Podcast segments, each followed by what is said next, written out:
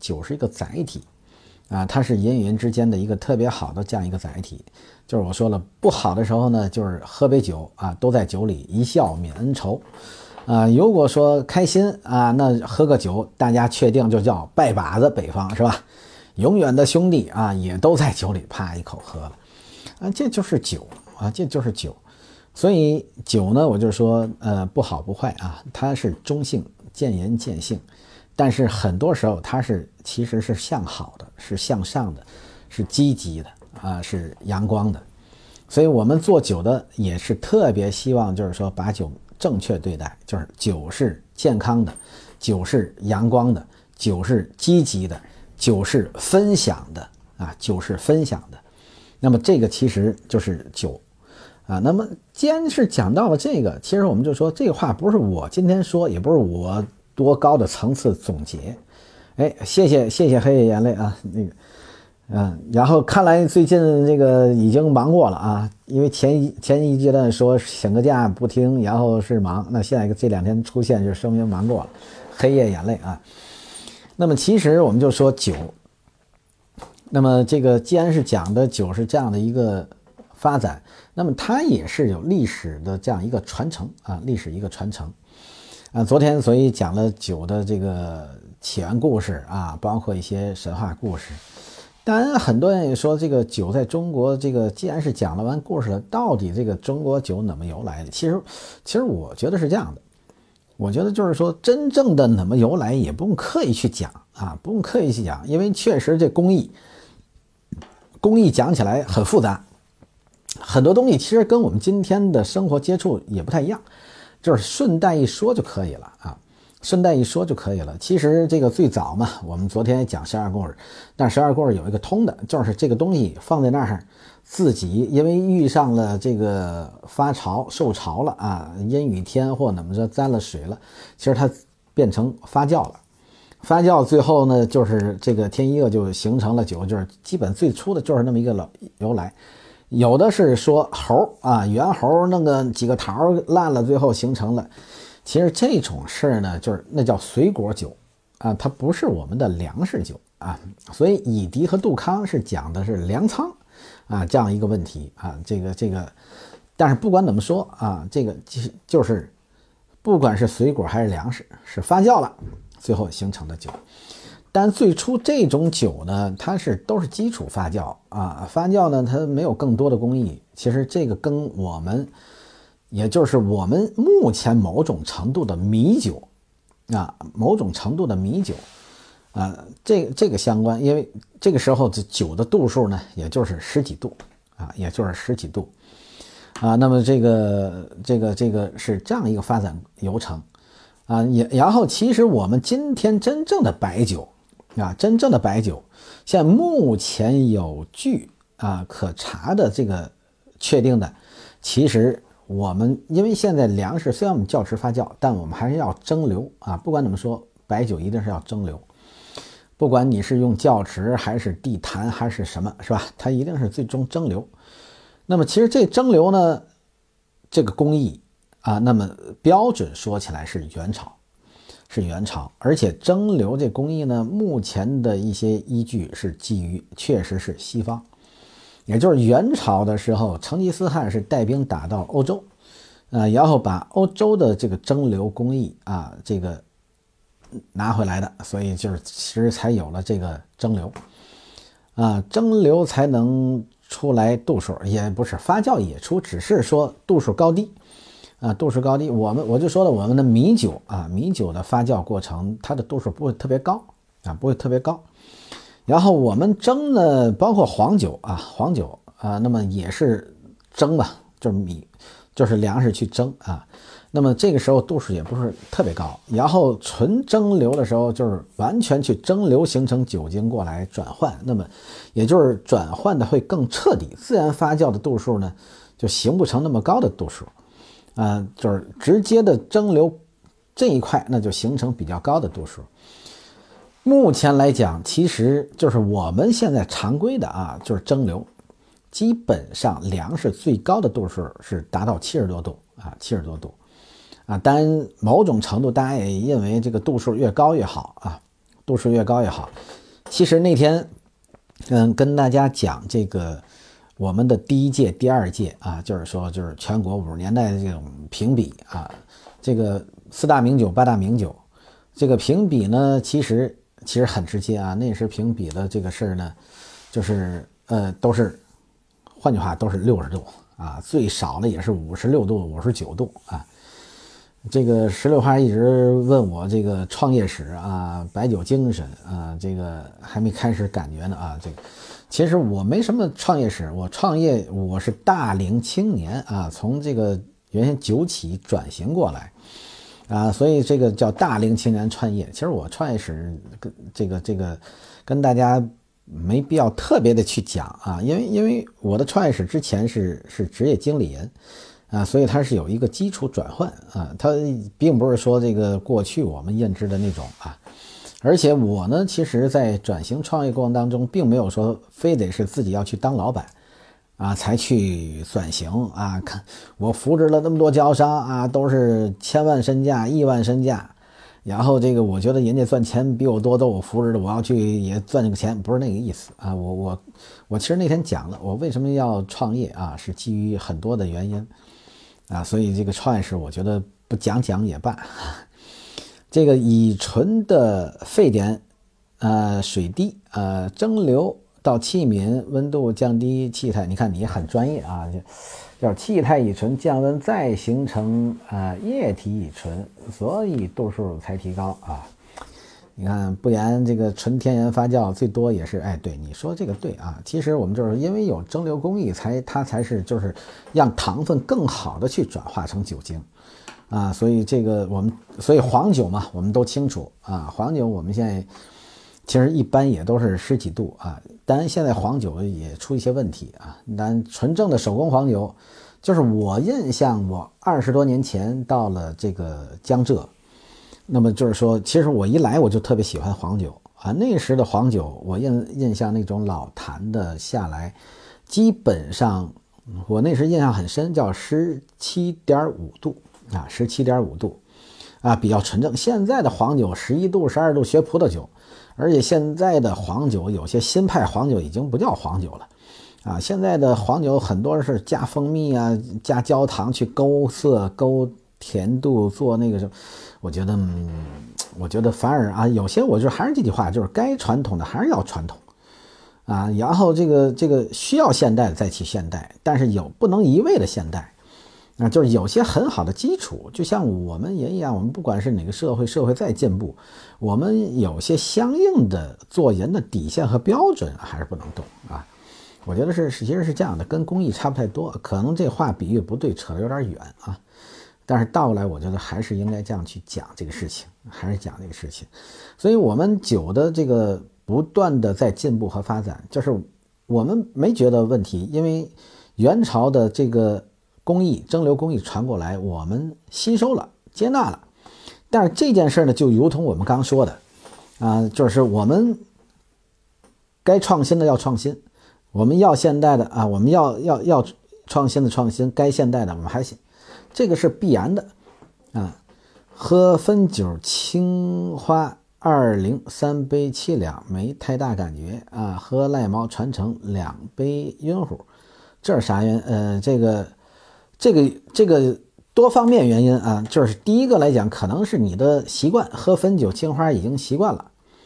啊，就是喝个七两半，你你已经习惯于清香的这种接受风格，因因为人们都有一个习惯性的东西啊，就是你习惯吃辣椒和不习惯吃辣椒。像你如果说汾酒行，你肯定喝醋也厉害，对吧？但是有些人他就不能沾酸，是吧？但是有些人他不能沾辣啊。像我呢，很简单，我到江南唯一没习惯的，无锡的那个甜，你说炖个排骨。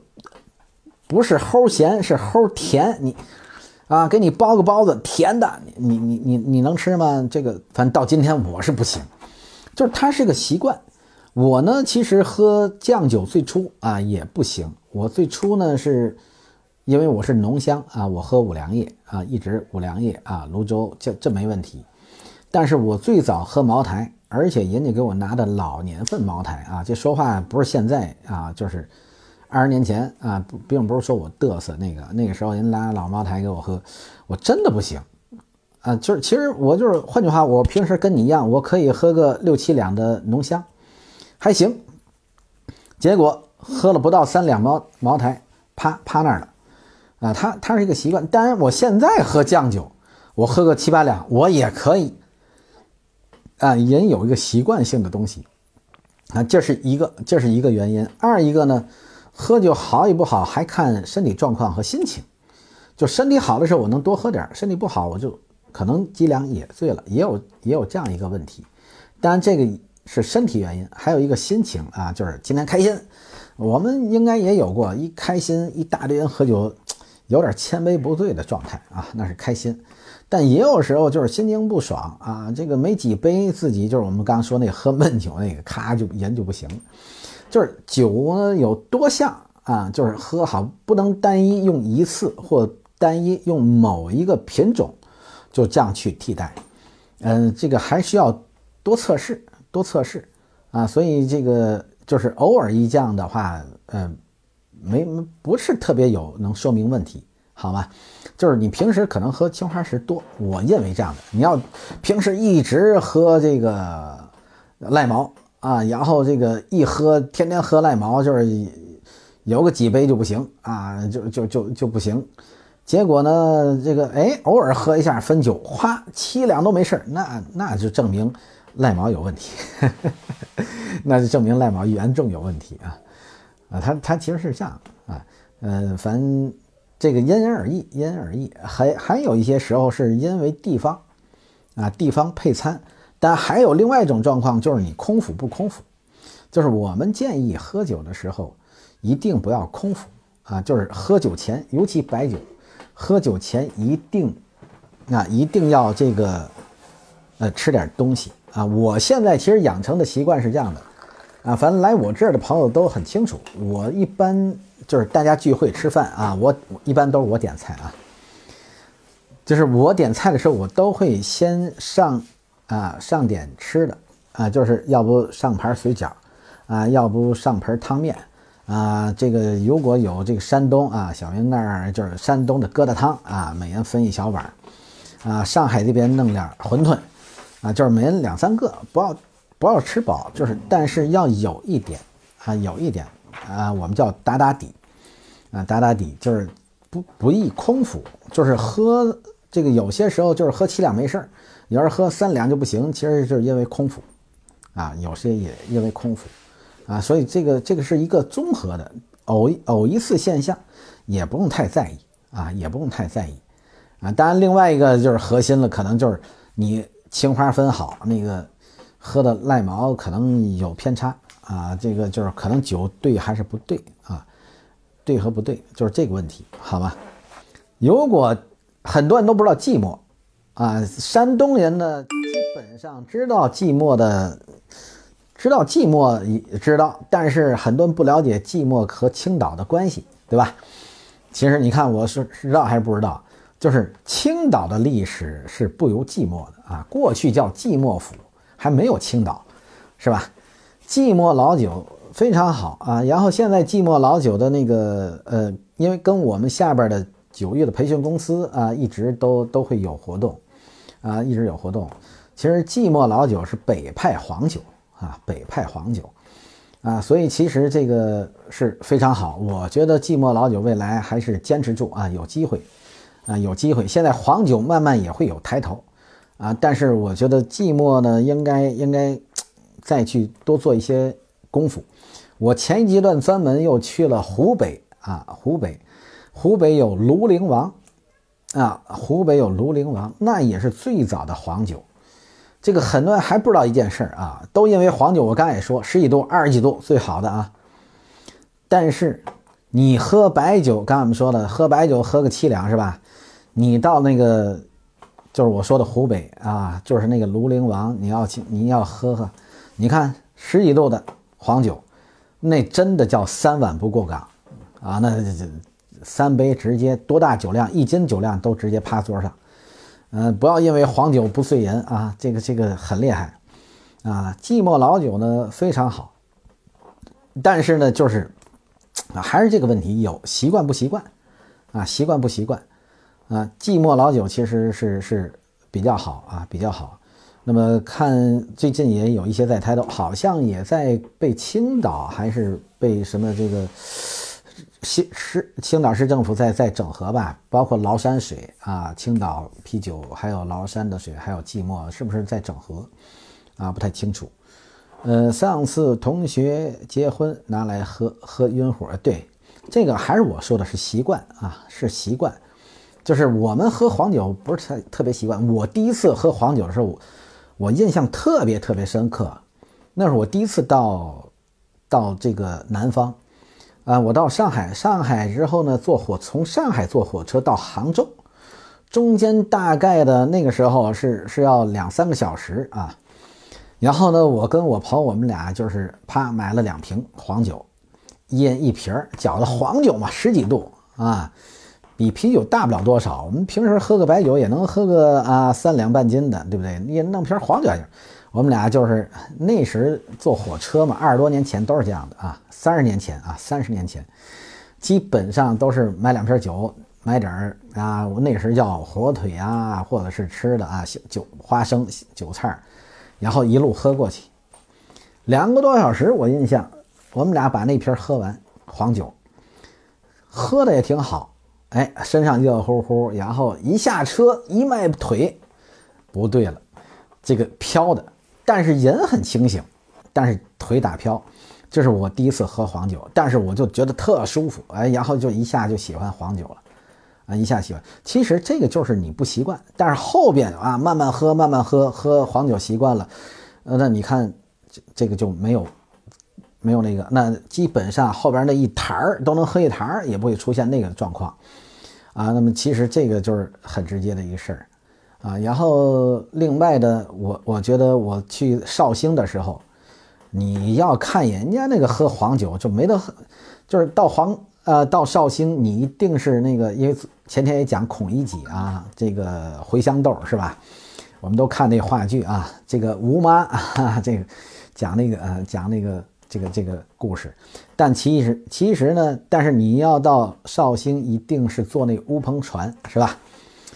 乌篷船好，你看那划船那个老大爷，人家上午给你划个船，人老大爷后边我就印象特别深，一个雪碧的两升的那个瓶子，人划两下拿过来，吭吭喝两口。啊，拿两拿划两下，拿来吭吭喝两，很自然。人家拿那当水喝，你说他酒量大还是小，他就习惯了。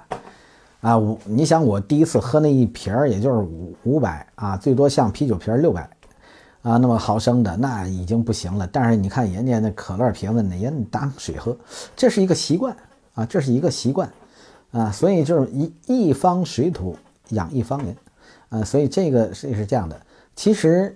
寂寞有老酒啊，特别好的另外一个状态呢，因为寂寞也守在海边儿啊。黄酒呢是暖身，其实喝白酒也一样啊。但是后期我一直我我其实对这个东北啊这个喝啤酒，我一直不是特别能理解啊，特别能理解，就是冬天大冬天喝啤酒，大冬天喝啤酒。啊，当然，一般大冬天他们喝啤酒是拿那个常温的啊，拿那常温的啤酒，啊，一般不要冰箱的啊，这个这个这个一般是拿常温的啊，这个是东北喝啤酒啊，这个叫叫印记说的是啥？叫采香喝啊，对对对对对，这是这是就是基本没有说拿拿拿两瓶的啊，对吧？搬几箱哈放脚底下啊，这个青岛也这样啊，青岛也这样。啊，山东哈酒啊，这这这也都这样啊，这这这个这个这个是啊，所以这个我我就是一直不太了解，但但但是就这就是习惯啊，一方水土养一方人啊，这个东北冰的比常温的又哎，你看我这个小明就清楚，其实我讲那个段子，我这没多说啊，这就是段子啊，你要冰的，到饭店人家问你要冰的还是要常温的。嗯，一般都说来个常温的，因为常温的比那个冰箱里还冰。嗯，青岛喝啤酒，呃，就呃就扶过墙，哎，对，谁都不服，就扶墙啊。这个是，就是也是，就是叫这个一一直喝啊，也叫这个啊，无终止喝。这个这个都是啊，其实这个，因为我一直说沿海它有另外一种风格啊，它不管南方北方，它不存在啊，它沿海就是沿海，沿海是什么？沿海就是渔民之风，就我说的叫渔民之风。他出大海，他的心胸就是开阔，他喝酒就是爽啊。青岛呃不倒我不倒啊，雪花不飘我不飘，哎呀。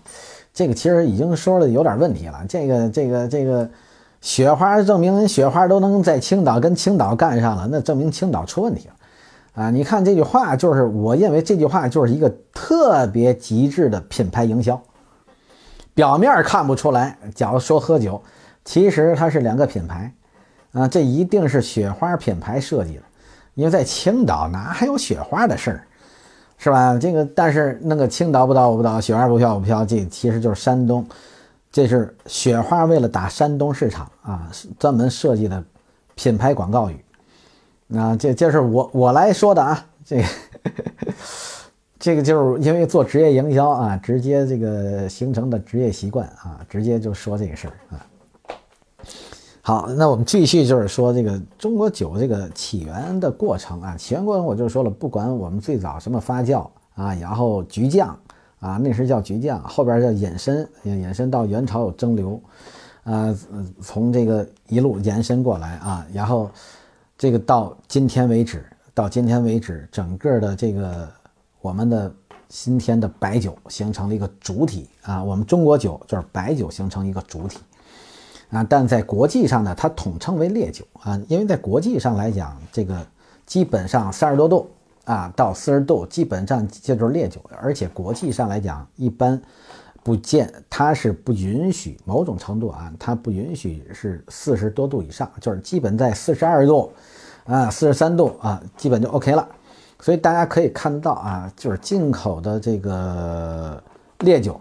啊，威士忌、伏特加，它它一般度数都不会特别高，他们还是控制，有要求。但是我们不一样啊，我们中国现在已经喝习惯了啊。虽然像洋河这一类，就是他学了西方的东西，就是他怎么样呢？他把这个很直接的这个，呃，认为未来潮流是中度酒啊，所以他推了绵油的概念。然后同时呢，推了四十几度这个主体，然后这个也引领了全国的地方酒，基本上都在啊四十度上下，四十度上下。印记又说：“这个老板，我是哦大龙哦，印记是大龙啊啊！昨天说了半天你是大龙啊啊，估计您还不知道吧？这个都匿名看您直播好几天，哎，行啊，大龙好啊，这个。”酒酒能喝了吗？嗯，这个富哥讲一讲，富哥富哥讲一讲一款河南的酒吧，仰韶。前几天去郑州，朋友拿招待，一看上面说是桃香型，嗯，当时比较懵。呃，这个也不用懵，这个你让我讲仰韶，我啊，因为我说实话，你还喝过，我都还没喝过啊，因为我其实。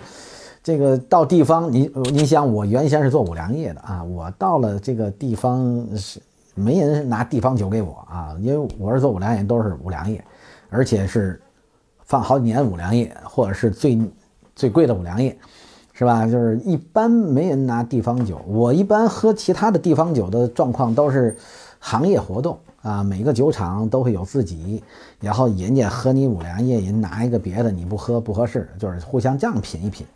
啊，然后另外就是有些时候我去宵夜，我们一般下边队员和酒商都带酒，但是我是特意可能喝一个，偶尔会这个，但是呢，我基本喝的还是在当地跟我能形成跟我们那个系列酒形成竞争的，啊，但是也不会喝低端啊，还都会喝一些更更好一点的，所以仰韶我没喝过，河南酒呢，怎么说呢？御酒上来讲呢，就是说好东西很多。啊，好东西很多。你看现在，包括你不要说仰韶，包括我知道，就是我们说宋河良业啊，还有就是说这个杜康，但我基本没喝过，因为杜康这个名声已经在外很臭了啊。虽然这个你看那杜康名气多大是吧？但是他们这个营销做的很不好呃，小冰冰晚上好，晚好，晚好，晚好。啊，幽城幽城么么哒说这个白酒香型里没听过这样，你说的对，他现在是这样，因为基础香型就四个，我其实乐意讲四个基础香型，这个怎么说呢？讲基础香型之后呢，现在已经延伸了十二个香型，连升十二个香型之后呢，现在是这样的，很多酒厂啊，就为了自己叫弯道超车，弯道超车什么呢？就是。就是我做浓香，我做不过五粮液嘛；我做酱香做不过茅台嘛，是吧？我做清香做不过汾酒嘛。但是我还在这个里头，我就超越不了他们。那我怎么办呢？那我就变通啊！最早变通的酒鬼啊，我叫富裕香型，是吧？后边呢，口子叫说我叫兼香型，包括小糊涂仙啊，我叫兼香型，什么意思？我叫浓头酱尾。哎，它就叫兼香型了啊！哎呦，谢谢团山啊，那就那么多小星星。好，那它就叫兼香型啊！你看这个山东的这个景致，一看我就整个芝麻香型啊。衡水老白干说我叫老白干香型，其实它就是清香吧。那个芝麻香型只是靠酱香吧，就是芝麻香跟那个焦糊味儿啊，就是这个山东我们就更清楚，那那出芝麻对吧？啊，那这个河北、山东以吃麻酱，我们吃的这个叫麻酱，叫芝麻酱啊。其实，在华东这一类的麻酱其实是花生酱，还有很多的差别啊。其实看饮食上的没差别，还是差别蛮大。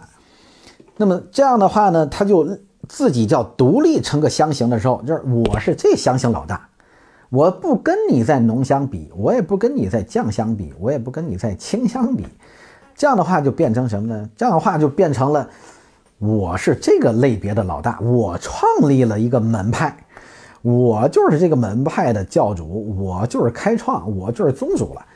所以他叫弯道超车，他避开了主体相形，呃，所以那个谁仰韶给你起起名一个桃香型，所以所以这个这个这个很正常哈，这是品牌，这也是品牌运运作啊，这也叫品牌运作。啊，这个这个，就刚才我说那句话啊，就是就是青岛不倒我不倒，雪花不飘我不飘，其实这都是品牌高手在背后的运作啊。但是这个呢，对消费者就确实对消费者会引发这个混淆啊。所以刚才你说你很蒙圈，也就正常啊，也就正常。仰韶文化、仰韶酒，其实这些这些个过程，它都都是。就是讲自己的文化没有问题啊，你要让别人接受也没有问题，但是你能不能就是说形成你的主流派系啊？这个这个很关键。你如果说讲完最后大家认可你一个主流派系，不仅是只是说自己的特点啊，如果只说了特点没有形成主流派系，就是为了标新立异而标新立异，最后可能。反而是形成了一个不能说旁门左道，而变成了是很窄的渠道。这个时候是有特色，是可以保留，但有可能永远做不了主流的强势。这个是这个就是我们有时在品牌这个设计上，啊，是要很清晰的，要先讲定位的，啊，先讲定位的。如果说你搞不定，你定位不清楚，其实这个人就会。毁掉一辈子，啊，这个就是人的定位很重要，就是我们现在一样，就是你一生到底选择是什么方向，啊，其实之前我一直也在讲嘛，就是说这个叫三十而立，四十而不惑，五十知天命，六十而顺，七十随心所欲不逾矩，对吧？这个就是孔子讲的。其实这里头就是一直在说这个事儿，三十而立是什么？三十而立就是找到。立业之根本不是成家立业，不是我有一定资产的立业，就是我知道我一辈子干什么。你像我这就是一辈子就做酒了，啊，一辈子就做酒，是选到了一个好的行业，这就是定位。嗯，其实这个仰韶一样，我定桃香就是我定桃香，但是桃香我刚刚说了，你开创一个一一个门派没问题，但是你这个门派你再开创，你成为不了主流，啊，就是就是反而放弃了主流了。你未来就是边上打杂的，那它会出现这种状况。除非你这某一天你发扬光大。你看我们现在一讲武术，就是少林武当，对不对？那一个佛家，一个道家，那就代表你你你很难超越，是吧？你你说我就是峨眉，好，峨眉没问题，道家人剑派人家尼姑或者这为主体也行，是不是？四大名山也可以，但是如果你做不到，那那就很尴尬了，那就是不知名的有很多啊，不知名的很多啊，成为地方特色也可以啊，像江西的龙虎山，是吧？啊，就这都是说笑话啊。好，然后说这个叫富哥喝五十三度酱香，有没有喝到过有点苦味的？呃，其实小明是这样的啊，酒呢，酸、甜、咸、鲜、苦，都是对的啊，都是对的。就是它其实最好的状态呢，它是一个平衡。啊，就是酱香里头如果有苦的概念，就是其实不管哪个啊，不管偏重的哪一个，有一个前提，我就告诉你，品酒有个前提就是舒服不舒服，就是你喝的舒不舒服。最好的酒是叫各味协调，然后最好的酒叫什么平衡啊？因为人的舌头是五味的啊，就是舌头的本身就要感受不同啊。苦呢，其实叫苦尽甘来。这个苦呢是在舌根，要回过来是甜甘甜啊，但是呢，就是这个苦你没感觉。如果说你感觉苦味重了，是这酒是有问题的啊。但是有苦不是问题，但苦呢，就是这苦是让你生生津会回甘的啊。这个时候你也没感觉苦啊，而且恰恰是生津回甘是让你感觉更好、更舒服，而且回甘的概念会更悠久。啊，如果说有苦，它有两种可能啊，就是第一就是工艺啊。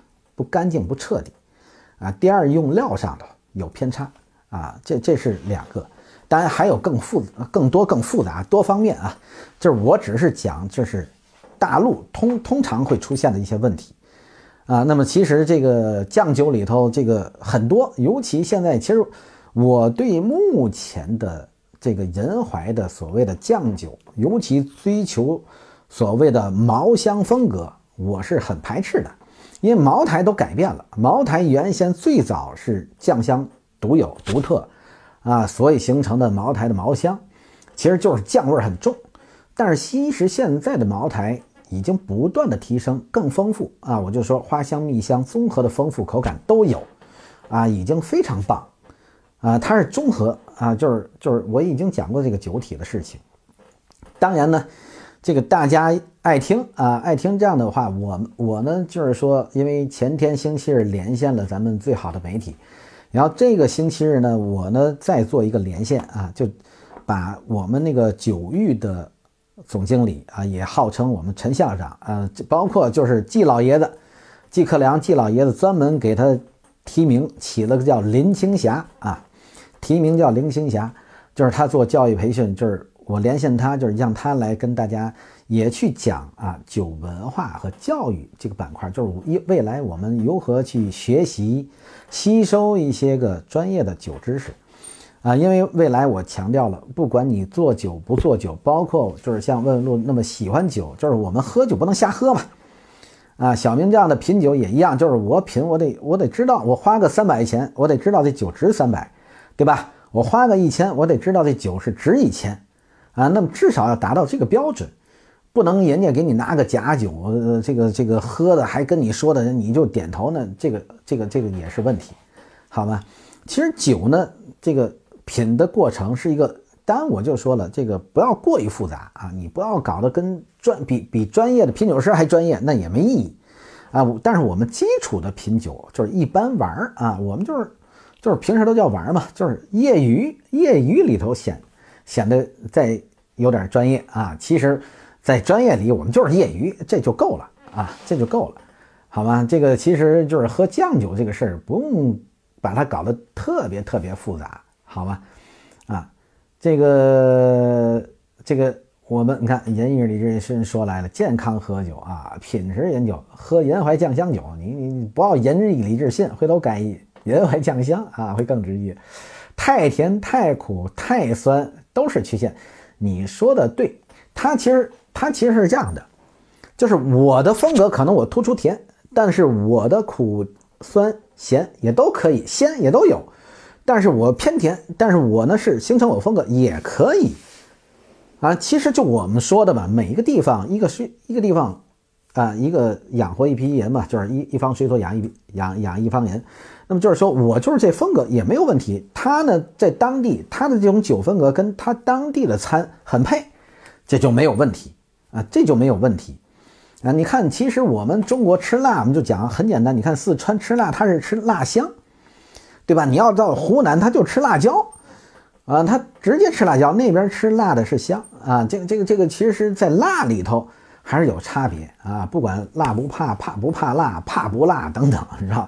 呃，它是这个，就是苦不能过了。但是你看，我们专门吃苦瓜炒蛋也爱吃，是吧？就是说有人喜欢啊，它一个风格，但是还是一个问题，平衡，平衡到恰到好处。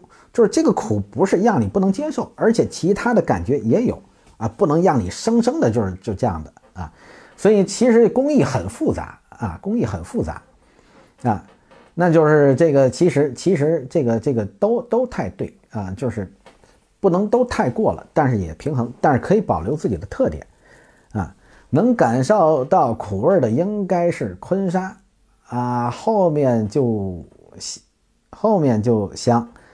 啊，漏酒不漏头，后天的平不平衡，其实这个这个都是单一，不，我觉得不全啊。这个这个这个综合说吧，因为因为其实酒这个事儿还是蛮复杂的，但是我还是那句话，这个不要去看甜酸甜苦辣咸什么东西，就是一件事情啊，也不要头里和后头，就是一件事情，喝下去舒服不舒服。这是最根本的啊，这是最根本的啊。那么其实这个这个东这个这个里头有一个这样的，就是我们不要过于执着啊。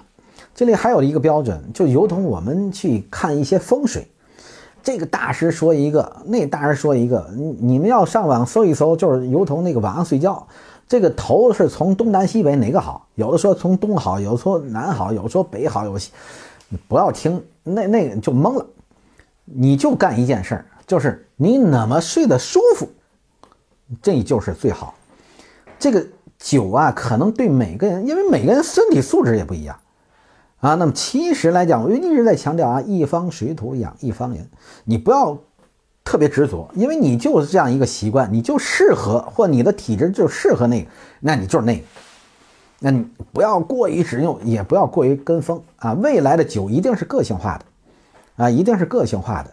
其实它跟贵贱都没关系啊，它就是匹配你。你说那个服装也一样啊，我们这就这一套服装就能把你的风格和你喜欢的体现出来，你的气势体现出来，气质体现出来。哎，非得弄个大牌，非得那靠。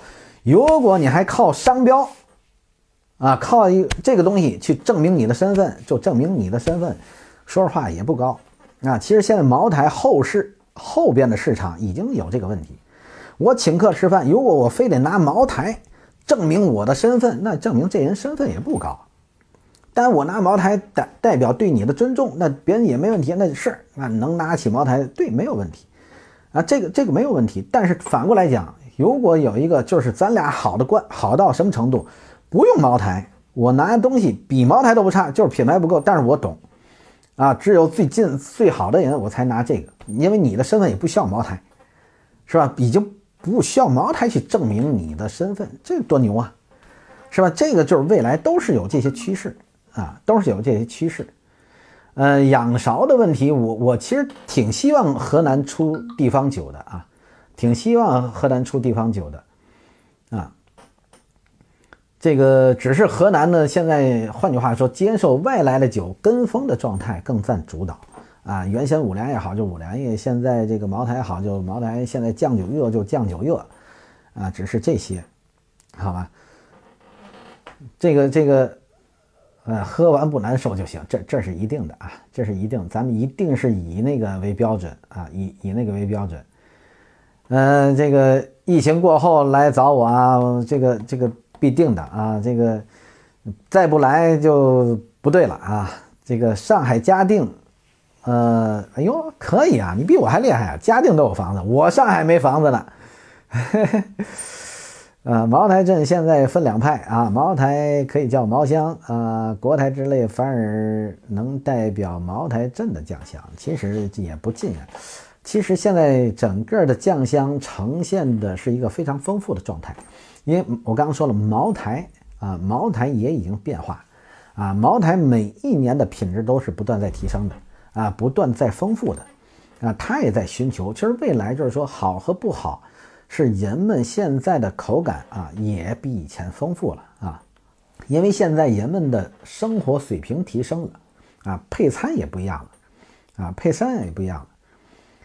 嗯，叫天津合作弄个形象店呗，可以啊，可以啊，不是不可以啊，可以啊，啊，然后你看怎么弄吧，嗯。然后，但愿中国白酒多点开花啊，越多啊，越多越强吧。这个其实这件事呢，是需要大家一起啊，需要大家一起努力。呃，怎么说呢？就是未来中国的白酒怎么样？就是要呈现它的丰富，同时要整体水平都要提升啊，都要提升。这是这是一定的，但同时另外一个就是我在讲的，就是说酒业怎么发展，是我们的群体市场，市场发展了，这个行业就会发展，然后群体提升了，这个行业会提升，啊，这是重要的。所以我们就是说，不管是喝酒的、卖酒的、生产酒的啊，那么这个其实大家整体的水平都需要提升。这个时候，中国的酒文化就是传向整个啊国际。并不是说国内，包括国际，它这个其实未来对整个行业都会有特别好的促进和发展啊。默默来问我这个富哥现在还做五粮液吗？嗯，目前啊还是上海五粮液的经销商之一啊，但是呃这个基本上就是维护一些团购客户吧，因为都终归我是从五粮液出来的。啊，很多的这个经销商还是很多的，包括个人消费啊，那么就是大家还都乐意跟我来去拿个酒，啊，包括上海酒酒类专卖局啊，就是都是一样啊，他们就是说这个，因为因为从我这拿酒没毛病吧，是吧？就是因为其实名酒里很大一个程度还是把真假看得更重啊，不在于价格啊，不在于价格。这个呢是父身边的父辈啊，对五粮液认可度还是比较高的啊。茅台只是知名度高，嗯，这个说法它是其实是这样的。这个这个，因为不管怎么说啊，前边啊前边酱酒业之前，这个浓香在中国还是百分之七十市场占有率啊。五粮液呢又做了二十多年的老大啊，绝对的老大，所以它还是有很深厚的。这个消费人群啊，消费人群。那么，而且呢，它这个华东，尤其华东是浓香的大本营啊，浓香的大本营。因为你很简单嘛，你到江苏又是洋河天下，就是中低端的啊，是洋河天下啊，所以它就形成了整个的一个，就是从你像五粮液为什么二十多年老大一直当成呢？包括现在茅台为什么要全力去做低端酱酒呢？都是这个。他就是老百姓的五粮液是从尖庄几块钱喝的，再有点钱喝五粮醇，再有点钱喝五粮春，最后发达了喝五粮液，呃，他他是有这样一个沿袭啊。那么其实就是说这个很多还是就是从这个低端口感往上喝的啊，它都是浓香，它比较好的覆盖啊。那么这个酱酒呢，现在也有这个问题，就是就只有茅台高端在上边支撑。大众的这个就是口粮的酱酒啊，现在还没有完全特别好的形成啊，所以这也是酱酒啊在未来的发展当中会出一些问题的地方。但是呢，现在酱酒的这个口粮酒呢，又没事拿着这口粮跟茅台对标啊，这个是现在酱酒挺尴尬的事情，就是酱酒就让消费者搞迷糊了啊，就是换句话说这个。二十块钱喝的酱酒和这个两千块钱喝的酱酒到底差别在哪儿？大家感受不到。什么叫坤沙？什么叫碎沙？什么叫窜酒？是吧？大家也整不清楚。都讲一二九八七，是不是？都讲这个叫仁怀啊，黄金酱酒产区七点五公里啊。那么这也是产区标准啊。接下来要不断完善的地方，就是这个酒体的分层。啊，酒体的分层。因为你你看这个浓香呢，它还是有这个比较清晰啊，这个一级、二级、优质、特级等等等等啊，所以这个也就看酱香未来未来怎么去去做这个事儿啊，做这个事儿。嗯，这个其实从消费者角度来讲，也不叫畸形啊，畸形心理这个正常嘛，因为现在大家还是根据消费力啊，消费力而来的。其实我们今天在讲这个整个酒的这个发展啊，酒的发展，我们就是说了，先说了是白酒，先说了白酒，到现在，但我们的黄酒呢没有丢掉哈，我们的黄酒没丢掉，所以黄酒呢一直在做，而且最近呢黄酒呢也有一些个哎启示啊，黄酒最近也有一些启示，黄酒呢一直一直大家认为黄酒就是绍兴啊，黄酒就是绍兴。其实呢，这个这个既对也不对啊。对呢，是人家黄绍兴一直坚持；不对呢，就是说，其实黄酒全国哪儿都有，跟酱酒一样啊。酱酒并不是说只有贵州有啊，全国也都有酱酒啊，只是说没有那么知名的做起来，或者是产地那么集中啊，那么集中。所以刚刚说的，像这个青岛的这个寂寞啊，它就是黄酒。啊，寂寞老酒其实也是黄酒，啊，那么其实黄酒里头并不仅仅啊，就是说粮食，包括紫薯啊，这些都是，啊，紫薯也属于这个整个的这个黄酒类啊，黄酒类。所以我们现在中国整个酒呢，还都是不断在提升啊，不断在提升。秦日林又说，五粮液，高粱的香，大米的净，糯米的绵，玉米的甜。荞麦的皂其实是，其实这个这个不应该是叫，就是小麦啊，这这这个其实也不是说皂，嗯，其实它某种程度就是更更烈一点吧。五粮的工艺配比啊最协调啊，其实它这个这个这个五五粮液之所以有它的特点，也确实基于这个啊。它是有个叫陈氏秘方啊，叫陈氏秘方，就是每个粮食的比例啊，五种粮食就是你刚才说的这个没问题，你比我背的都全啊，啊，这个这个是没有问题的，但是这个比例每个粮食多少的比例，它就是一个配方，也是个秘方啊，这个这个也是从老传下来的啊，从老一辈传下来的啊，那么这个。但是这个它那个更复杂，其实我还是认为这个它是一个比较高级的工艺，但是这高级工艺它是有先天优势，因为这个优势是对贵州而言啊。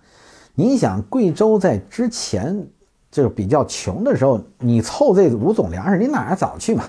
四川的它叫天府之国，它这五种粮食能凑一块儿，贵州呢是五种粮食凑不了一块儿，所以这个就是今天形成了酱香工艺。啊，其实这个就是还是一方水土养一方人的一个工艺，啊，但今天这工艺呢，就是就变成两个类别啊。浓香的刚才说了，它丰富，它所以就变成优中选优的一个工艺。那么倒过来，酱香的一二九八七是什么呢？一二九八七就是我粮食不多，我就是这高粱主体啊，这但是呢，我如何萃取，把它萃取到极致，然后就变成了这个一二九八七啊，这个叫呃。九次投料，八次蒸煮，七次取酒啊，等等，就这样一个形成啊。那么七个轮次，所以，所以这个就是不同嘛，不同的地方，不同的文化。其实这个文化很大是基于地理环境啊，地理环境。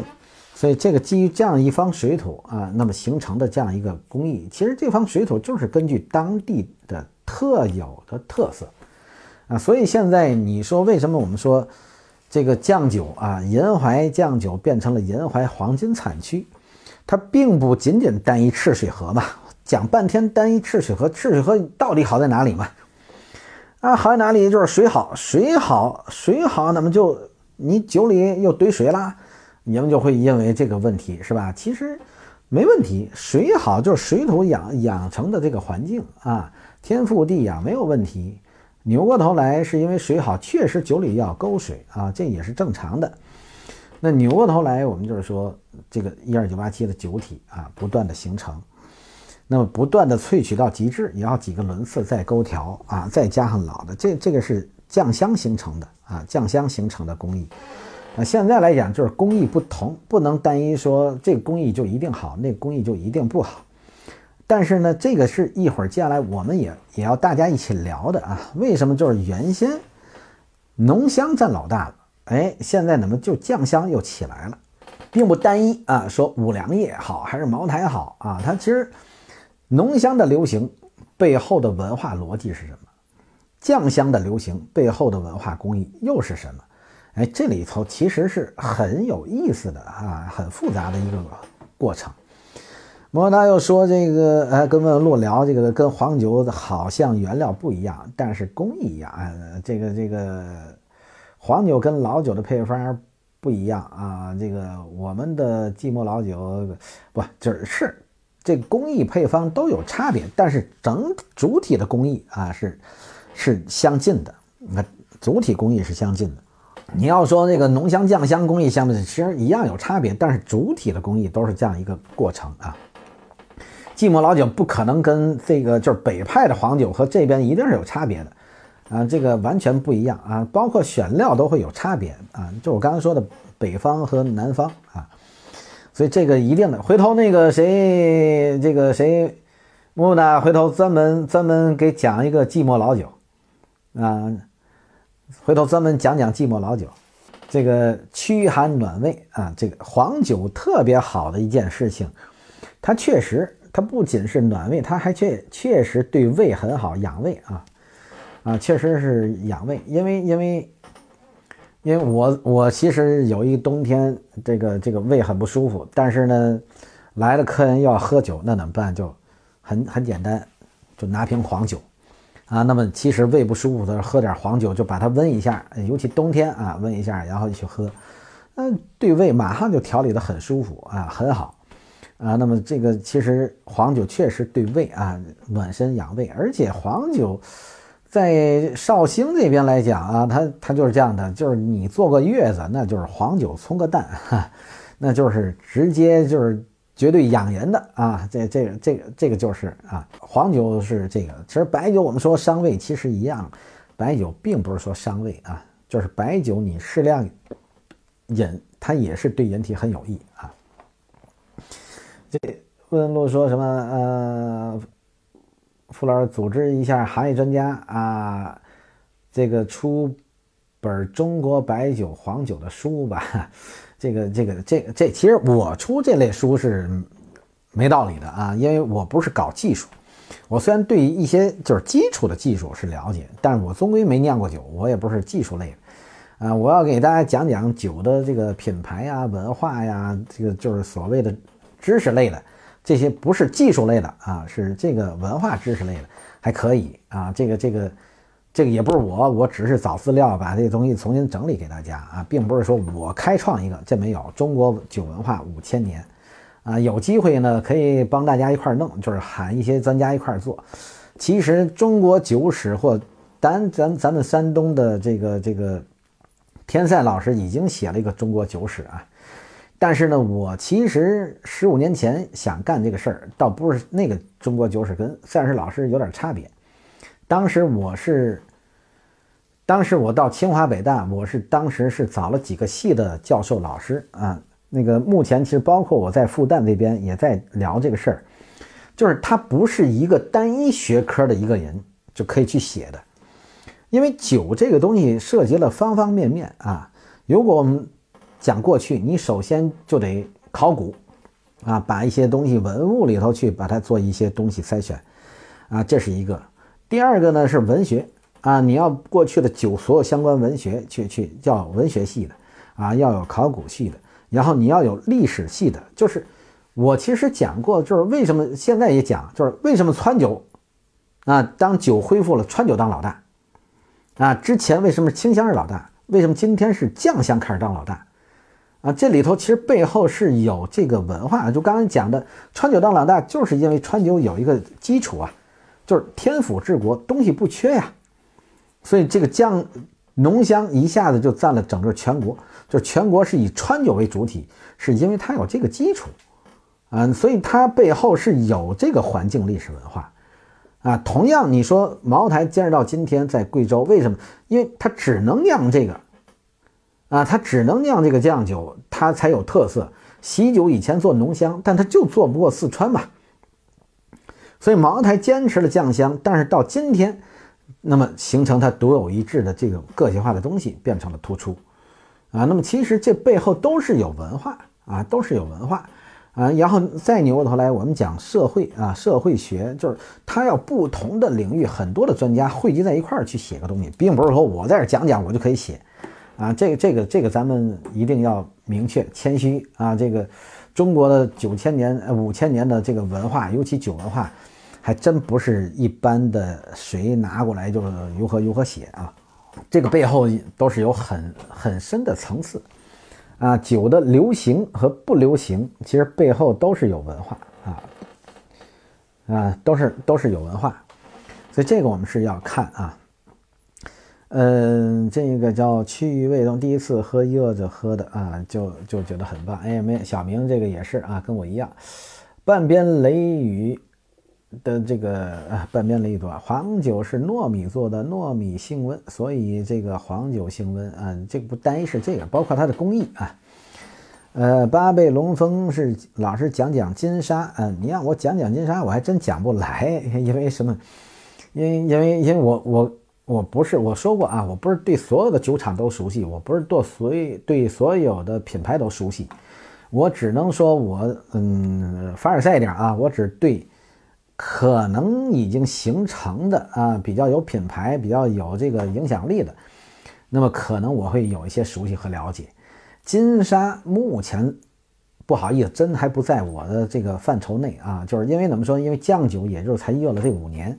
而且我认为，除了茅台、酱酒这些企业，还不足以称之为一个特别好的酒的企业，啊，酒的企业。为什么？我就是说了，所有的酱酒，你去对标一下汾酒，对标一下洋河，对标一下泸州老窖，对标一下水晶坊，对标一下剑南春，他们比人家还差很多了。他们对品牌的理解，尤其全国性的品牌理解。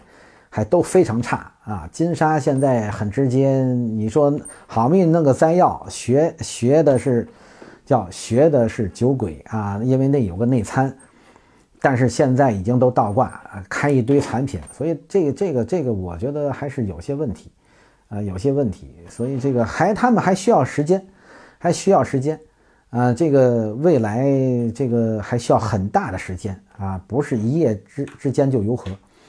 啊，这些八大品牌啊，很多资历比它深的还没完全崛起，所以对于金沙来讲，仅仅是赶上一个茅台启动带动的酱酒热，就认为可以鸡犬升天是不尽然的啊，不尽然的。路路漫漫其修远兮，还有比较长的时间啊，别那个金沙不爱听啊，我我是我其实是很客观，我希望金沙明天真的能沉下来，认认真真做市场，学会尊重市场。学会尊重品牌，学会尊重客户，学会尊重消费者，啊，目前我认为金沙我还没看到它让人眼前一亮的市场化的这种东西，包括对品牌啊，就是只是设计了一个书形的摘要，啊，就如何如何了，这个这个仅仅比一般的酱酒强一点，有点品牌意识，但是还差很多。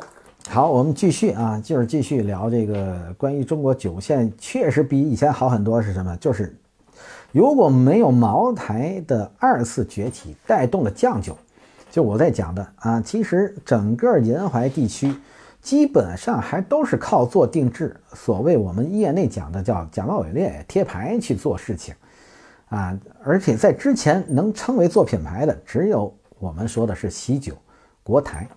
钓鱼台都算不上，钓鱼台是借的钓鱼台的品牌，只是在北京，因为那是有一个高大上的那个借用的品牌优势，啊，但是你说市场营销啊，品牌规划啊，整个市场网络布局、营销体系模式，这我都看不见啊，所以这个这个这个还是很大的差距啊，还是很大的差距，所以这个就是问题啊，这就是问题，所以这个。酱酒，所以我就说酱酒真正的要做好，所以我前面也在说啊，酱酒才刚刚开始啊，酱酒才刚刚开始，品牌的运作也是刚刚起步啊，刚刚起步。珐琅彩在北方卖的也特别好，这个两个概念啊，这个珐琅彩卖的好呢是，也是之前的跟风，但是呢，接下来就是说还能不能保持一直的好，而且现在的价格又怎么样？还有一个，你说卖的好，那我其实我我做市场营销，我只有一件事儿，就是哪个经销商卖的好啊？哪个经销商赚钱了，或哪个经销商在当地做成老大了？没有的话，这就不叫好，只是比别的酱酒多卖一点而已啊。这个，所以这个就是，就是我们做品牌是有品牌的衡量标准啊。所以那个珐琅彩不珐琅彩，钓鱼台都算不上，你通共才多少吨嘛？两三千吨，是吧？这个呃油和的也论不上，好吗？二锅头。能说什么？二锅头当然可以说呀。二锅头我的评价很高啊，因为二锅头其实不能单一说二锅头啊，因为二锅头是工艺啊，二锅头是工艺啊。其实现在二锅头的代表，你无非就是一个红星，一个牛栏山啊。我不知道你让我说的是谁，不能说二锅头啊。二锅头是工艺，那你听说吗？东北还有三锅头呢啊。这个这个，那能是一锅头是老大哥吗？三锅头是小弟吗？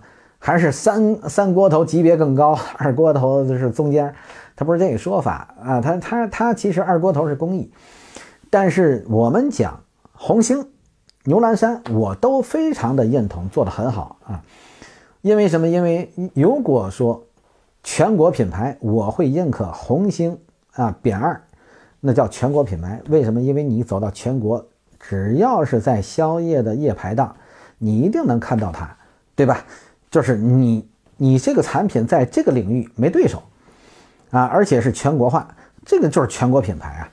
呃，你不要看它卖几块钱，啊，所以这个就是我们认知的品牌，啊，那么这是一个。二一个呢，就是说牛栏山能在这个红星二锅头的这样一个市场绝对的根据地啊，二锅头基本成为红星的代，就是代表。一说二锅头，人人就认为是红星，是吧？尤其现在出口也一样啊。那么在这个概念当中，我们会看见，这个牛栏山在这样一个很大的一个背景下，就是有一个强大对手下，它还冲出来，而且比红星做的还要好，而且价格还提升，就是也就是说，它整体牛栏山的整体水准是高于红星的，那就在产品表现上，所以我对它是很认同啊，我对它是很认同啊，所以这个。我认为这个没什么问题。接下来就是说，而且二锅头的文化把北京的文化做得很深啊，做得很深，基本上形成北京的一个代表啊，北京的一个代表。北京的本身就在皇城根下，就有一些优越感啊。这个，所以酒便宜不是问题，但是它只要是文化代表啊，他就能拿二锅头接待你啊，还还不显面子低啊。所以这个就是，我觉得这个其实。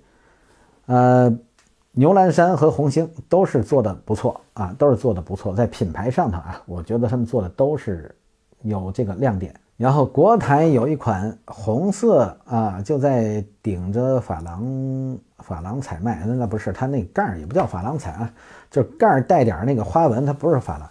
呃，国台的红红到这个一般吧，你我我因为我对它产品不特别熟啊，现在就是。国台一个十年，一个十五年啊，叫国标，啊，相应还会有一个主体的量。好，我们继续，我们就是说这个关于酒的发展啊，酒的发展，其实我们就说了，从酱香，呃，从最早啊清香，就是九十年代初啊，这个汾酒是老大，啊，那是计划经济啊，计划经济市场化之后，五粮液当老大，抓住了市场机遇的发展。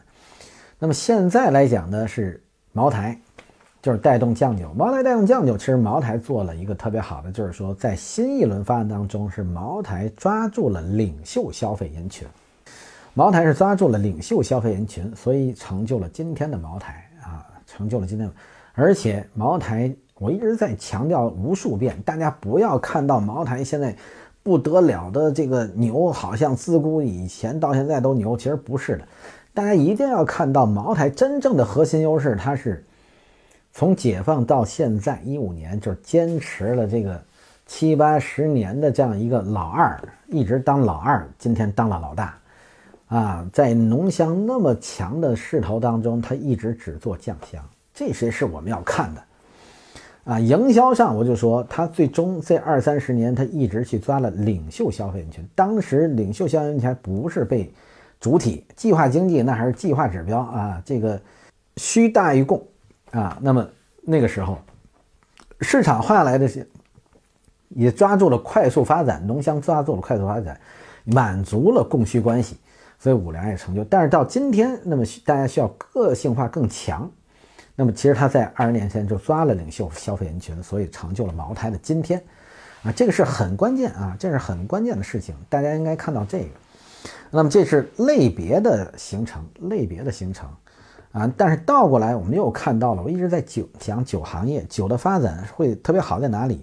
就刚才也在提仰韶啊，这个仰韶呢现在出了一个桃香啊，其实为什么仰仰韶会出？桃香，就我刚才也讲了，就是说，就是大家在弯道超车啊，弯道超车。虽然刚才我的描述说起来好像不太认可仰韶，其实不尽然啊。如果仰韶就是说，我就做成一方特色，这个我们要表扬它，这也要给予肯定啊。因为未来就是就是两个类别，一个是全国性品牌，一个就是特色性品牌，或者叫个性化品牌。啊，未来它一定是这样一个趋势，所以就是说，它如果定位我就是自己这样一个特色的时候，那也没有问题啊，也没有问题。所以这个就是发展。所以酒业怎么发展呢？就是我们说了，既一枝独秀啊，像茅台、五粮液一枝独秀，然后又叫百花齐放，所以这个这个这个酒的市场啊，才是特别的丰富，特别好。所以我们会看见每个地方的酒都很好。啊，每个地方的酒都有很多的地方酒啊，地方特色，所以这个就是酒业发展啊，酒业发展。那接下来我们其实就说了，现在包括我们回到银怀这个讲银怀的酒啊，银怀酒其实在于什么？就是说酱酒一旦发动起来之后，我们会看见，好，银怀市政府直接进入插手，就是规范行业，特别特别关键，行业一定要规范，行业不规范，明天。仁怀这个产业倒掉都不知道怎么倒掉，因为如果你不去规范，明天都做一堆的杂七杂八的酱酒、垃圾的酱酒或坑蒙拐骗的一些酱酒，那最后把这个酱酒，你什么黄金酱酒产区，你这个品质坑蒙拐骗，然后品质又参差不齐，最后是把这个产业毁掉了。所以他必须要出手，要规范这个产业。啊，然后让产业形成规模化效益，然后有产区的标准，形成真正的黄金黄金酱酒产区出来是就代表了品质高端的酱酒，啊，那么这个才能叫持续性的发展。所以我说我们这个中国酒业在发展啊，而且特别好的状态就在这儿，就是它当它已经不像以前的那么盲目，当然我们市场是盲目了。啊，只要出个酱酒，好像是那边的就就好，其实不尽然，啊，就是我们的消费群不成熟啊，不成熟。但是到来现在是政府成熟的，啊，行业是成熟的，啊，企业是成熟的，在这个期间，那么就是说去做了这样一个动作，啊，做了这样一个动作，这个时候的这样一个动作出来之后，好，那就把这个事儿呢就处理得很好，啊，就是说没有说让这个酱酒。有负面的去发展，而是通过政策手段啊，形成让酒奔良性。其实也就是说，原先最早的这个汾酒怎么倒掉的，就是汾酒酒厂没有问题，它那么大一国企，它不会做假酒啊。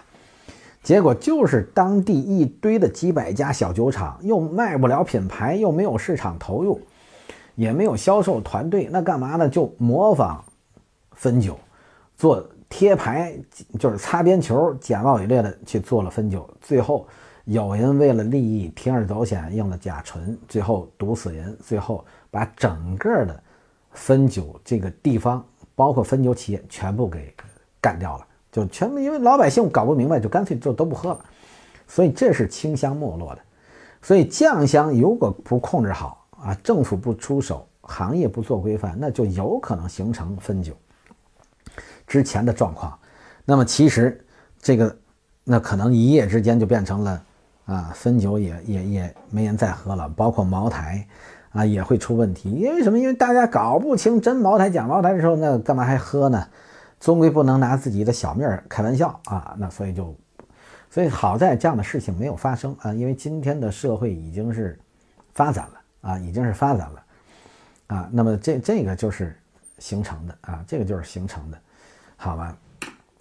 啊，当然这里还在这个说五粮液啊，琼浆玉液哈，这个没问题啊。其实到今天我还是认为这个五粮液是个高级。高级的工艺啊，刚才我说了，它它前提它物产丰富啊，那么这这个也是啊，因为它高级一点的，就是因为它优中选优嘛，啊，优中选优，所以其实现在来讲，这是之前的五粮液，现在的五粮液，我同样我就说，现在的五粮液它的这个技术啊，我就说它的技术中心是国家级的技术技术中心，虽然我们。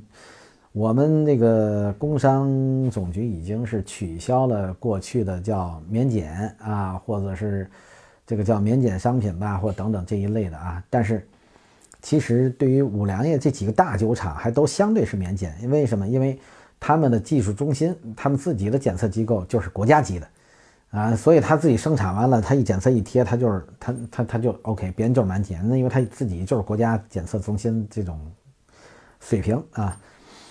啊，这个这个这个就是，而且现在茅台出个问题，我我到现在没搞懂啊。这个这个可能这是一个这个偶然事件吧，按正常是不应该啊。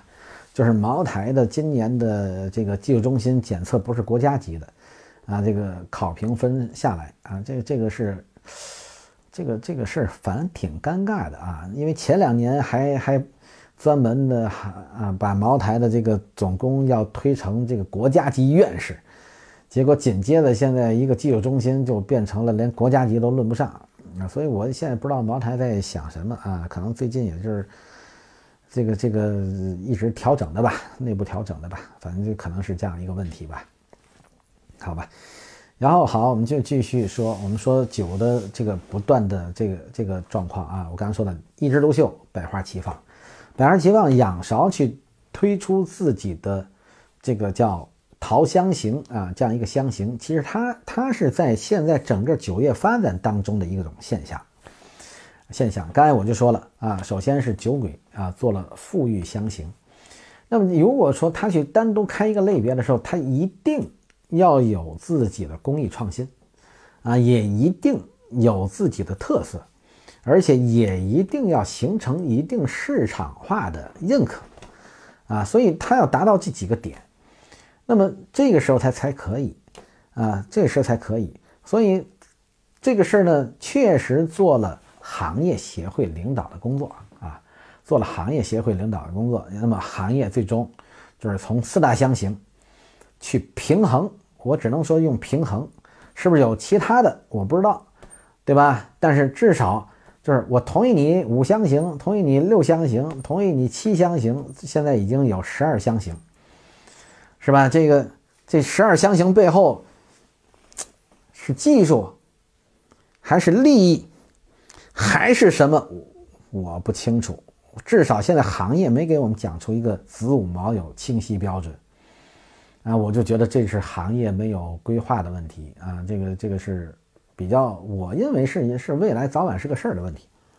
酒鬼的馥郁香也好像是吴小平提出来的。这个你不管是吴小平啊，还是谁，因为他不是一个公益公益的理念啊，他用的其实我觉得他更多的是品牌和文化啊，品牌和文化就是吴小平，因为最早你出来也是属于农乡出身的，是吧？当然，最终吴小平弄的那个，其实换句话说，吴小平弄的酒鬼不是那么好喝。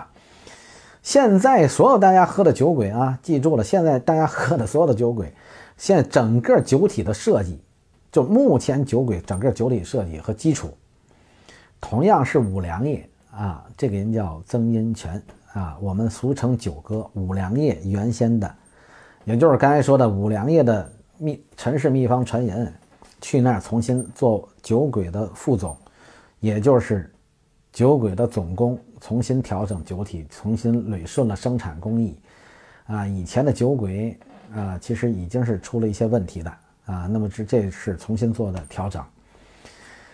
这个超言无外问我七宝熊猫酒啊，感觉如何？七宝熊猫酒，我告诉你这样的，我楼下就就有个广告牌，小区里，然后前面那个五角场那个小店里头有一个，好像还是挂了熊猫专卖的一个小店，就这种啊，就是这这这个都都是有钱啊，这个这个有钱，我只能叫他说说他有钱啊，我也说不上这个。这个哪个点都敢做，哪个点都敢找，想想一出是一出，这这一定是外行干的啊！我不一定不认为是内行干的啊！七宝熊猫，七宝呢？这个说实话啊，作为七宝老街、七宝酒厂，熊猫起这个名字，这里头这里头其实有很多问题啊。第一，熊猫是人家四川的啊，是吧？这个这个酒嘛，又上海又不产白酒，虽然以前也算是有个小酒厂，其实华东。华东大多数白酒厂，就是江浙、江苏还好啊，江苏还好。你像浙江也不出白酒，上海不出白酒。原先有的这种白酒厂，基本上都是小曲清香，就是它的基础酒厂生产的基础小曲清香。所以就这些出好酒本身就不具备啊。那么其实呢，为什么要出小曲清香，你知道吧？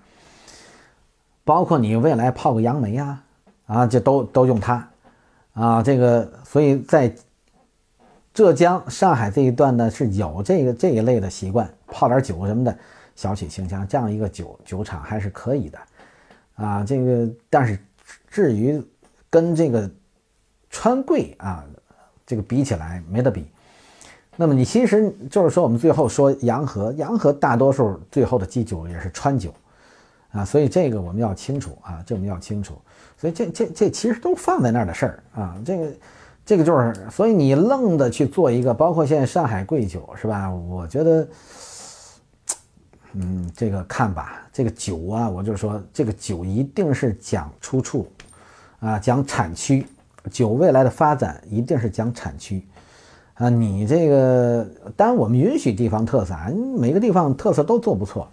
但是你生生的现在再去建一个你的特色酒厂，很难啊。其实其实这个崇明有一家酒厂啊，也是做小曲清香，其实还做的不错，啊，也做的不错。我觉得坚持自己老的东西是对的啊。所以这个这个这个上海呢，就也就那么看吧。所以这这个七宝酒业就就那么说吧。这个包括。拉这个范志毅做形象代言是吧？其实都什么年代了，我有时就就就说不上，我都什么年代了，就这个方式，范志毅都都是作为我们国家队是吧？哈，说上海的有影响力的，嗯是，但是他这个他这个跟酒不是那么沾边。我们现在酒都讲文化去了，你非得那个是吧？五大三粗的去给我们讲这个酒，还得喝大酒吗？啊，喝个大酒卖那么贵吗？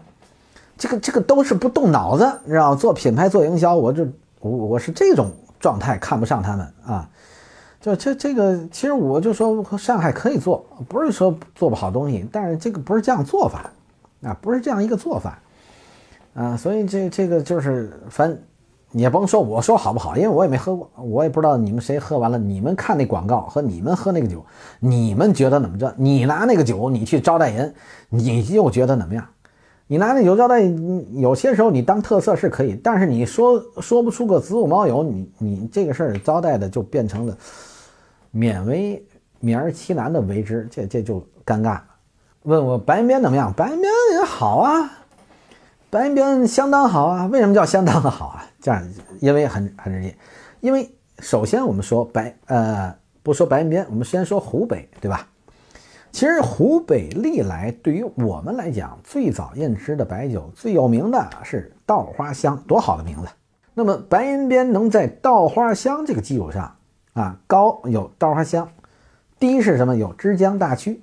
那么在高和低当中，它杀出一条血路。啊，然后再加上有个黄鹤楼，是吧？黄鹤楼，因为其实黄鹤楼也也很另类啊，就是就是一直是波动型的，啊，那么就是包括刚才说的那个谁吴小平还是谁，反正也是泸州过去调酒体啊，就就这这都是属于在外边打散工了啊这种状况啊，所以这个就是就是一个啊，所以所以我觉得这个白云边在这种基础上去杀出了市场，现在成为湖北啊首屈一指的代表，我觉得这个就是就是很棒啊，这是很棒。这个叫往事越千年啊，陈酿白云边，你看还这个比较容易记啊。那个李白其实这个占了大便宜，对吧？因为这个这个又不存在侵犯肖像权，又又能借啊。这个我我以后也要学这个事儿啊。我觉得这这个是个高手，是吧？所以我认为白云边不错啊，然后这个问题应该是大部分地方酒厂存在的尴尬问题，其实也不是，因为上海它不太是适合生产酒的，所以他做了这个东西就让人很尴尬啊。如果说这地方原先有这样一个酒的基础和文化，那我觉得就没有问题，因为它之前是小曲清香，我说了上海啊浙江小曲清香主它不是一个特别大主流的酒厂，所以它就没有形成啊。那么这个是问题啊。好，那个黄鹤楼呢，就是现在很复杂嘛。黄鹤楼现在是应该被那个谁收了？黄鹤楼是被被被被谁收来着？啊，现在就是双双双轮驱动啊，什么概念？我我也搞不清啊。这个这个，反正那天有谁问啊？黄鹤楼是被。呃，被谁收了？就反正那么那么一个情况，嗯，但是黄鹤楼呢，一直呢就定位不准确。它在白云边、之江、呃稻花香，其实原先还有什么关公坊啊？曾经这关公坊在广东、湖北的酒在广东都都火过啊，有一堆哦，对，被古井收了啊，黄鹤楼，所以它的定位是问题，它到底定在哪儿啊？所以它这有一个核心问题，就是他们都没想好。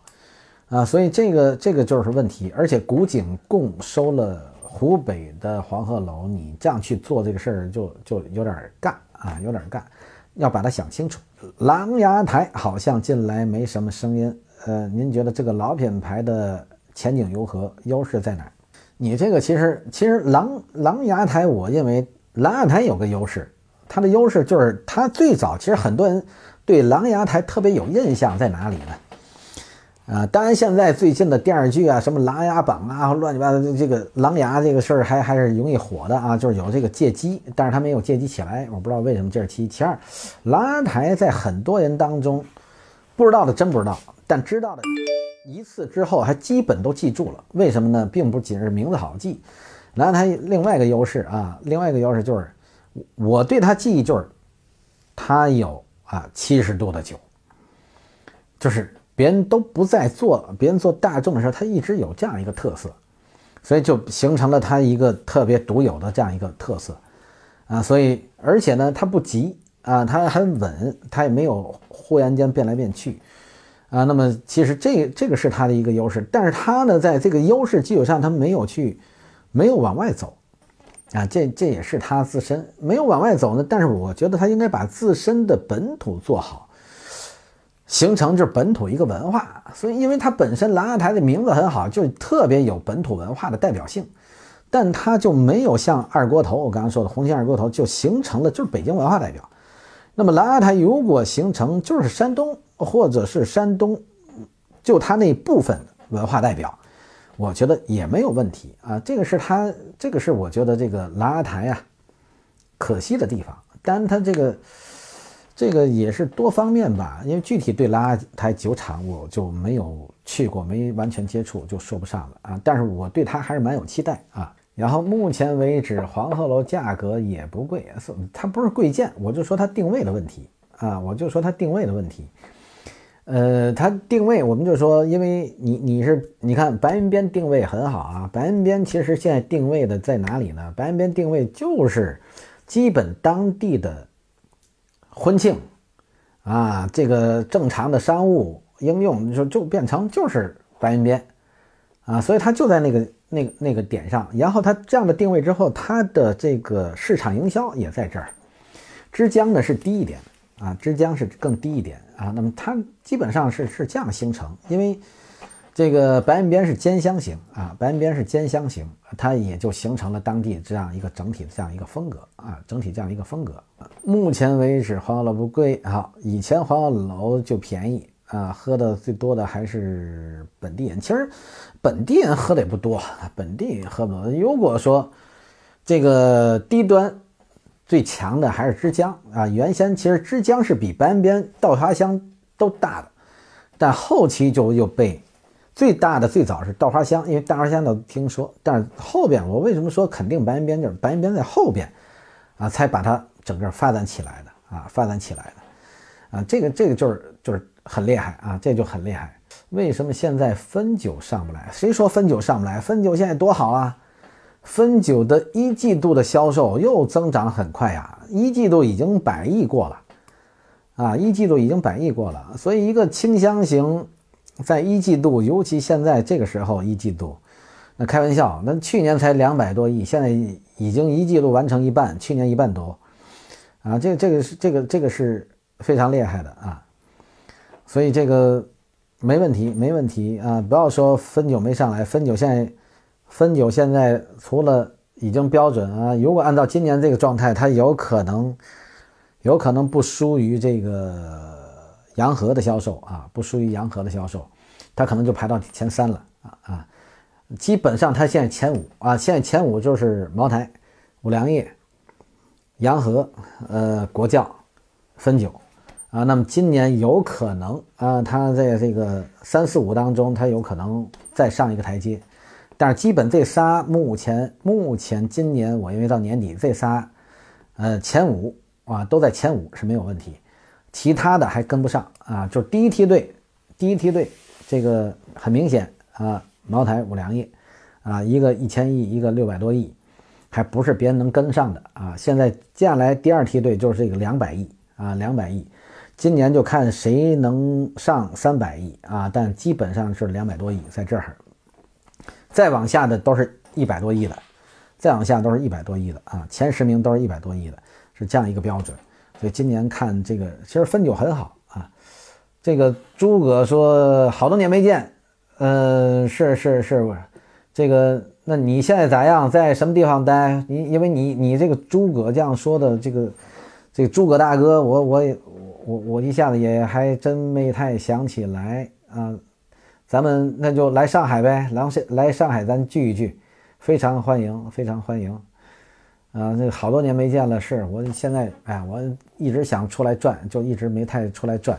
在山东难啊，内卷太厉害。山东那不是你，你要记住了，哪个地方内卷都厉害。山东不难啊，那你说人河南就不内卷了吗？江苏不内卷了吗？都都都都内卷啊，它它市场竞争必然啊，但是呢。就是山东，你要说本土品牌内卷，我倒也没看上，因为山东现在主要就是一个这个景芝，但是呢，这个景芝现在就是前一阶段说景芝也要被并购收购，被谁？反正好华润还是什么的啊，还是被什么搞不清。但是如果是那样的话，会有一些问题。然后我一直比较认可泰山特区，然后确实没怎么发展。然后之前的孔府宴啊，这个其实在上海最不济的时候还有个一千万两千万的销售呢。然后其实我觉得，包括金陵，包括说蓝阿台啊，其实卤酒系里还是有不少好东西的。呃，本地品牌啊，包括黄鹤龙啊，这个这个等等啊，都都都可以。这个洋河数据漂亮，但是洋河数据漂亮，我就。特别担心洋河，因为洋河的品牌后边的竞争力、市场发展势头，我觉得还是有问题的。他做那么漂亮，是不是？我觉得换领导换的再漂亮，这个市场不是那么显现的啊，不是那么显现的。呃，我净说大实话，就就就是在这儿跟在这里头跟大伙儿说瞎话就没意义哈，也没意思。就是这个，就是我我我只怕这个有些时候就是说了这个，就大家别。别着急啊，就是个人观点啊，说对说错都叫个人观点啊。那么基本上这个这个这个怎么说呢？就是有什么说什么啊，就是希望。其实我说不好的时候，其其实是希望对他有触动和帮助。因为洋河嘛，现在换句话做到现在啊，这个很多时候其实就是这一路这一路的发展冲杀，其实已经在显现后边很多的问题在爆，啊，所以其实洋河应该更好的这个就是沉下来，重新做修正和整理，啊，我就说像金世元都可以在主线市场跟洋河竞争，在本土这就说明一个问题，然后另外这个安徽的酒啊，这个包括全国的川酒都在江苏。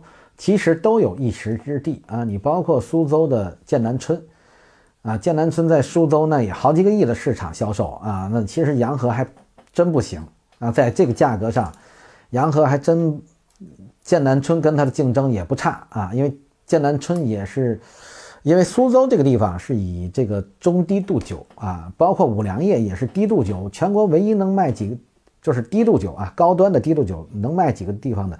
苏州这边也是啊，所以它都有这这这个，呃，一季度洋河这个太猛的话，但是这边后遗症就很大，所以就很多时候怕这国企啊，就是不按市场规矩来，这个后边就特别的有问题。所以洋河这个事儿呢，我就觉得，就就有些时候就是国企唯一担心的就是这个问题啊，我就刚刚说的这个战略上和市场上没问题，结果。不按市场规矩走，那就容易出偏差。然后其实本来挺好的一个双沟被他收了，在手里挺好一个双沟品牌，然后没有全面的去去运作。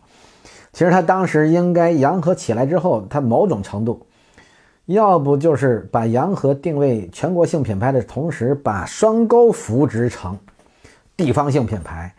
而且你就其实这个东西是这样的，你不要说俩都是自己的，你让他两个市场化啊。你看那个。一般老大、老二一竞争，老三就没了，对不对？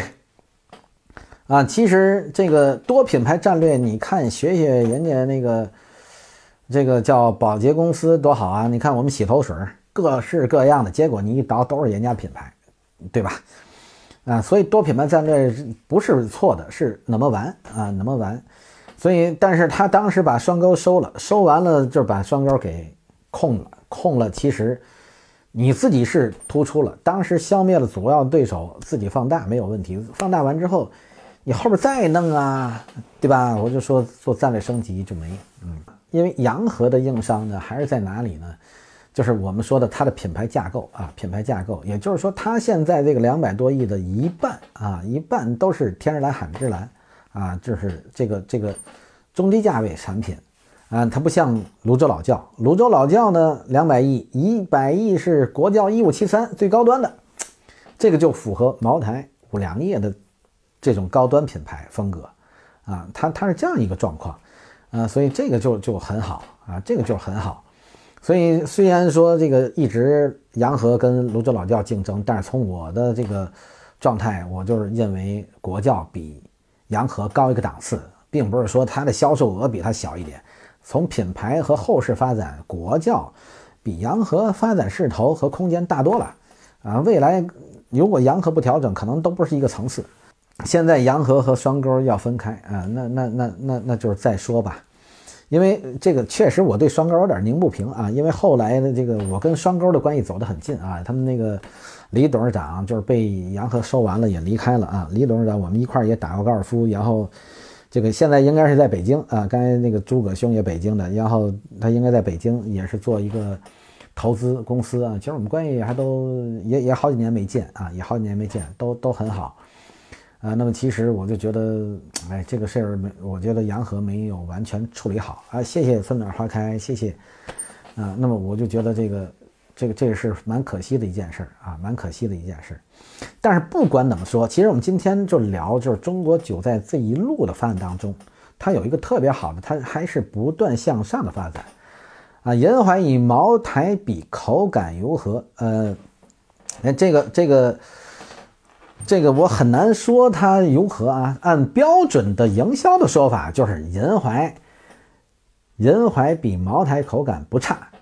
啊，某种程度你要说还好呢，也可以那么说，因为其实它风格有差别，啊，这是我有一个明确的，就是，呃，当时我对银怀酒，因为其实银怀酒谁调的？彭银老师，啊，彭银老师就是茅台前总工，啊，其实就是说这个我对彭恩老师的酒调的是非常认同的啊，因为其实茅台现在定下来的这个风格是彭恩老师啊，在李宝芳的时代，彭恩老师重新调整了茅台的风格，就是彭恩老师现在定的主基调，就我刚刚说的，茅台已经不完全是茅香的主体，它是这个综合口感很好啊，综合的这个风格更更更优雅了，更丰富了。那么我呢，就一直认为就是。如果我要赶超茅台，不是完全现在市场特别有个误区，都去在茅台镇出个什么事儿呢？就是调茅台风格，最后怎么调？用别的酱酒，最后每十瓶怼一瓶茅台进去。哎，我就觉得这个很低级啊！就是说，因为你一个模仿明星，永远是模仿，他不会成为明星。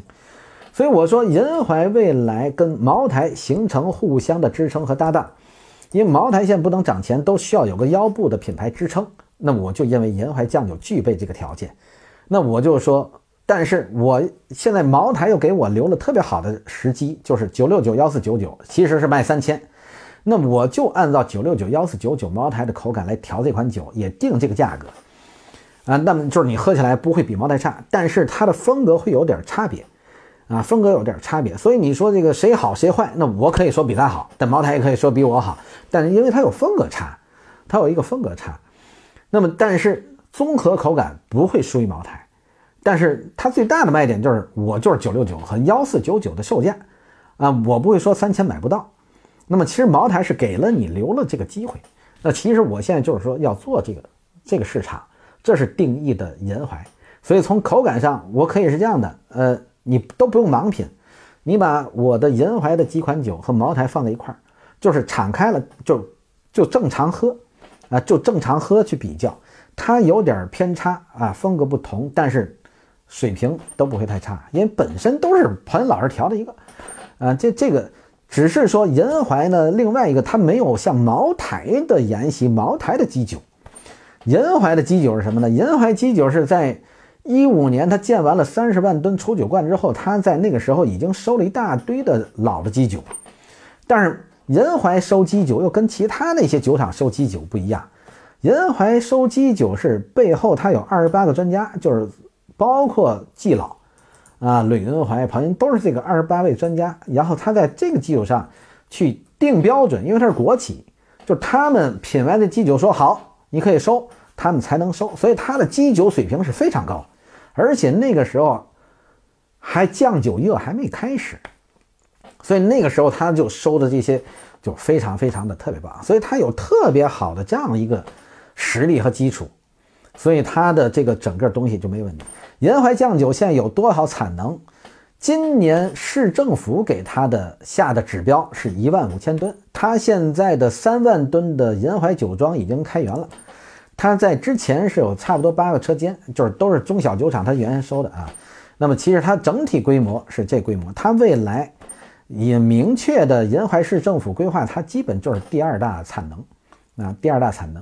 现目前来讲，就是今年它的指标是一点五万吨的，就是市政府给它的规划是一点五万吨的产，同时还要求它今年再收三万吨的基酒啊，所以这是目前银怀酱酒的这个。